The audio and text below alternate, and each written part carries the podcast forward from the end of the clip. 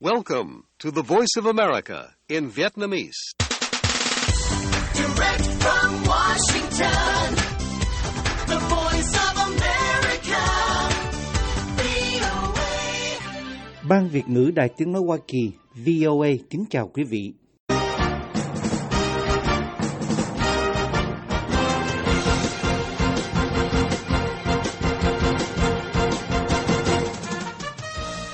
Trong chương trình thời sự quốc tế của đài VOA sáng thứ Năm ngày 11 tháng 1 năm 2024 về Việt Nam, mời quý vị theo dõi các tin tức thời sự đáng chú ý bao gồm Ngoại trưởng Mỹ nói Hoa Kỳ tin rằng cáo buộc diệt chủng của Nam Phi đối với Israel là vô căn cứ. Lực lượng Mỹ-Anh đẩy lùi cuộc tấn công lớn nhất của Houthi ở Biển Đỏ. Um, and we cannot have a situation where a major sea route, a major ability to move goods around Bộ trưởng Quốc phòng Anh Grant Shapps nói đây là một tình huống không thể kéo dài Перш за все, ніяких а, а, тиску від партнерів. а, Tổng thống Ukraine phủ nhận đối mặt với áp lực chấm dứt chiến tranh.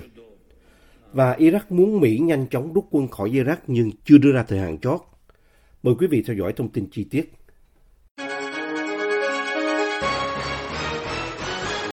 Ngoại trưởng Mỹ Antony Blinken nói rằng Hoa Kỳ tin rằng cáo buộc diệt chủng của Nam Phi đối với Israel là vô căn cứ, nhưng số thương vong hàng ngày đối với thường dân ở Gaza là quá cao.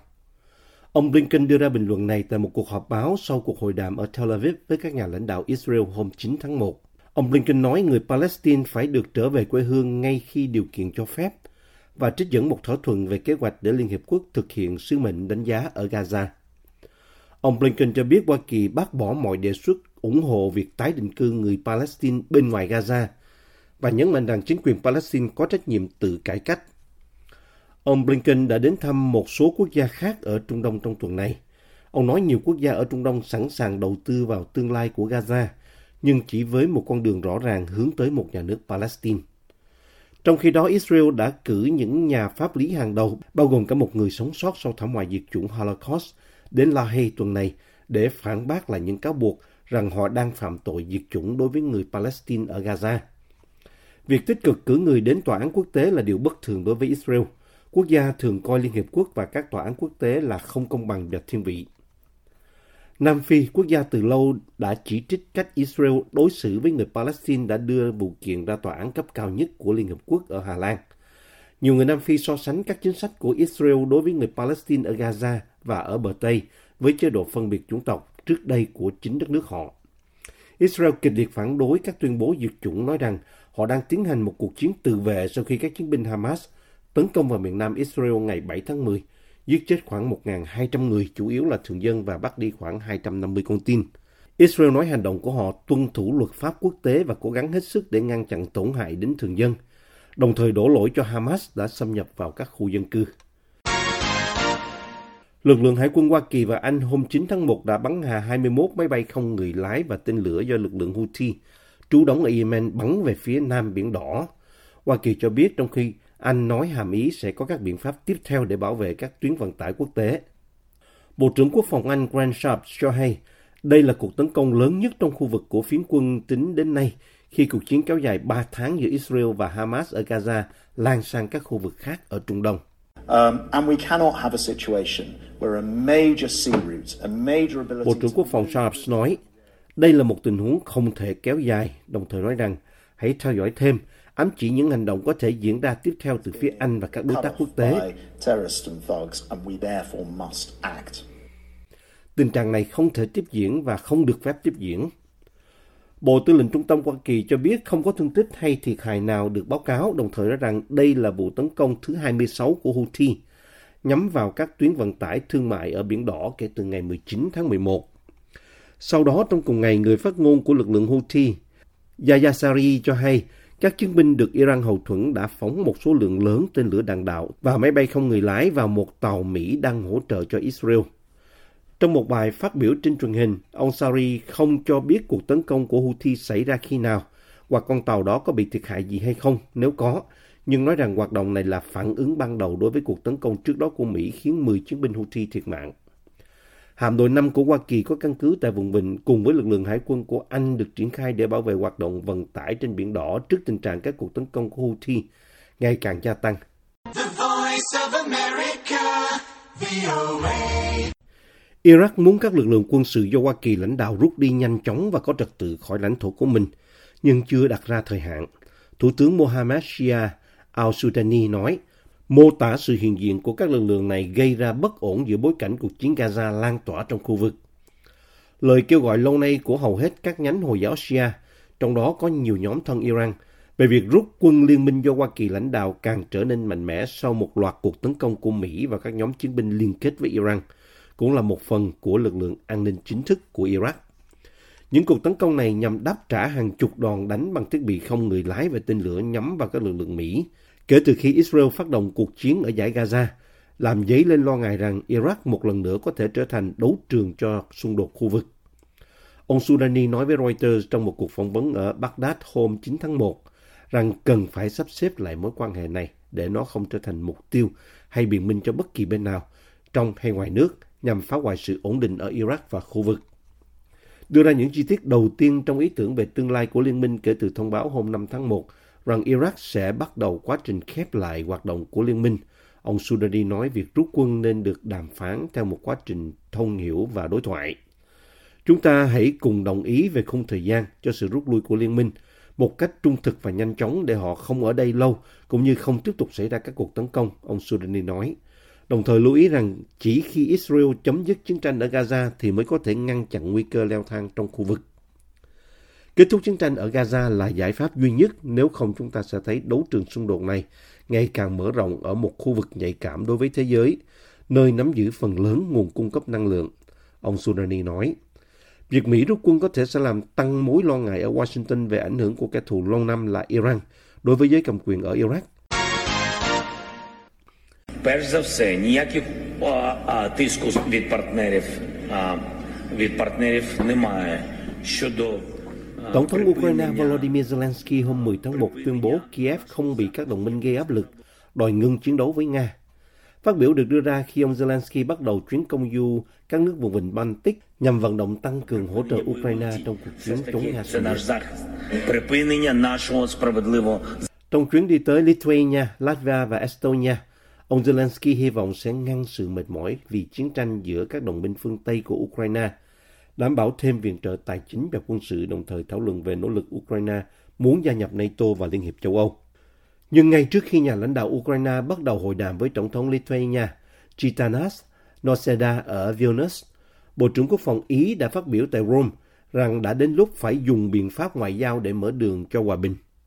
Khi được hỏi ở Vilnius liệu các đối tác của Ukraine hiện có đang thúc giục Kiev ngừng giao tranh hay không, ông Zelensky nói không có áp lực nào từ các đối tác để ngăn chặn việc phòng thủ của chúng tôi, chưa có áp lực nào để đóng băng cuộc xung đột.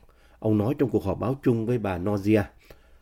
Với nguy cơ xảy ra một cuộc chiến tranh kéo dài sau khi cuộc phản công của Ukraine năm ngoái không mang lại bước đột phá mà Kiev mong đợi, Ukraine đã kêu gọi các đồng minh phương Tây hỗ trợ thêm về tài chính và quân sự. Những lời kêu gọi đó càng trở nên cấp bách hơn kể từ khi các gói viện trợ trị giá hàng tỷ đô la của EU bị Mỹ đình trệ vào cuối năm ngoái. Hoa Kỳ và Trung Quốc vừa kết thúc hai ngày đối thoại của giới quân đội tại thủ đô Washington hôm 9 tháng 1. Theo Lầu Năm Góc cho biết, đây là cuộc đàm thoại mới nhất kể từ khi hai nước đồng ý nối lại quan hệ giữa hai quân đội. Washington và Bắc Kinh đang bất hòa về mọi thứ từ tương lai của Đài Loan, nơi có chính quyền dân chủ cho đến các yêu sách lãnh thổ ở Biển Đông. Mối quan hệ Mỹ-Trung vẫn đang phục hồi sau khi Hoa Kỳ bắn hạ một khinh khí cầu được cho là thiết bị do thám của Trung Quốc hồi tháng 2 năm ngoái. Tổng thống Hoa Kỳ Joe Biden và Chủ tịch Trung Quốc Tập Cận Bình đã đồng ý nối lại quan hệ quân sự vào cuối năm ngoái. Mối quan hệ này đã bị Bắc Kinh cắt đứt sau chuyến thăm Đài Loan của Chủ tịch Hạ viện Mỹ lúc đó là bà Nancy Pelosi vào tháng 8 năm 2022. Lầu Năm Góc cho biết tại vòng hội đàm thứ 17 hôm 9 tháng 1, ông Michael Chase, Phó trợ lý Bộ trưởng Quốc phòng Mỹ chuyên trách Trung Quốc, Đài Loan và Mông Cổ đã gặp Thiếu tướng Song Yang Chao, Phó Giám đốc Văn phòng Quân ủy Trung ương về hợp tác quân sự quốc tế của Trung Quốc. Hai bên đã thảo luận về quan hệ quốc phòng Mỹ-Trung Quốc và ông Chase nhấn mạnh tầm quan trọng của việc duy trì các đường dây liên lạc mở giữa hai quân đội nhằm ngăn chặn sự cạnh tranh chuyển sang xung đột, tuyên bố của Bộ Quốc phòng Mỹ cho biết thêm. Các quan chức Lầu Năm Góc nói liên lạc giữa quân đội hai nước là chìa khóa để ngăn chặn những tính toán sai lầm dẫn đến xung đột. Trong cuộc hội đàm ở cấp phó tại Lầu Năm Góc, hai bên đã thảo luận về việc sắp xếp các cuộc gặp trong tương lai giữa các giới chức quân đội bao gồm cả khả năng lên lịch cho một cuộc gặp trong tương lai giữa Bộ trưởng Quốc phòng Mỹ Lloyd Austin và Bộ trưởng Quốc phòng mới được bổ nhiệm của Trung Quốc, Thượng tướng Đổng Quân. Ông Austin hiện đang phải nhập viện vì biến chứng do điều trị ung thư tuyến tiền liệt. Ông không có lịch tham dự cuộc họp hôm 9 tháng 1. Ông Đổng là cựu chỉ huy hải quân của Trung Quốc được bổ nhiệm lãnh đạo Bộ Quốc phòng vào cuối tháng 12, sau khi người tiền nhiệm Lý Thường Phúc bị cách chức. Quan chức quân đội hàng đầu của Hoa Kỳ, tướng Charles Q. Brown, Chủ tịch Hội đồng Tham mưu trưởng Liên quân đã tổ chức một cuộc họp trực tuyến vào tháng trước với người đồng cấp Trung Quốc, tướng Lưu Chấn Lập. Trong một tuyên bố đưa ra hôm 10 tháng 1 đề cập đến cuộc gặp, Bộ Quốc phòng Trung Quốc nói Bắc Kinh sẵn sàng phát triển mối quan hệ quân sự lành mạnh và ổn định với Mỹ trên cơ sở bình đẳng và tôn trọng. Bộ này kêu gọi Mỹ cắt giảm việc triển khai quân sự và các hành động khiêu khích ở Biển Đông, cũng như ngừng hỗ trợ cho những hành động tương tự của một số quốc gia, nhưng không nêu tên quốc gia nào. Phía Trung Quốc cũng yêu cầu Mỹ tuân thủ nguyên tắc một Trung Quốc và ngừng vũ trang cho Đài Loan, nơi Trung Quốc tuyên bố là lãnh thổ của mình, bất chấp sự phản đối mạnh mẽ của Đài Loan và tuyên bố sẽ không bao giờ thỏa hiệp trong vấn đề này. Mỹ nên hiểu đầy đủ nguyên nhân sâu xa của các vấn đề an ninh hàng hải và hàng không, hạn chế nghiêm ngặt các lực lượng tiền tuyến của mình và ngừng thổi phồng các vấn đề, tuyên bố nói thêm.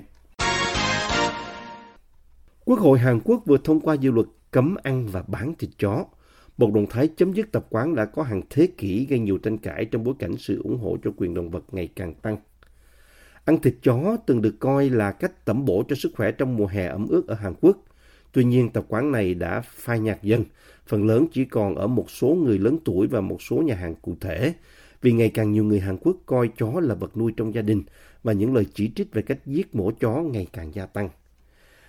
Các nhà hoạt động nói rằng hầu hết chó đều bị chích điện hoặc treo cổ khi bị đem đi giết lấy thịt. Mặc dù các nhà chăn nuôi và buôn bán cho rằng đã có nhiều tiến bộ trong việc làm cho hoạt động giết mổ trở nên nhân đạo hơn.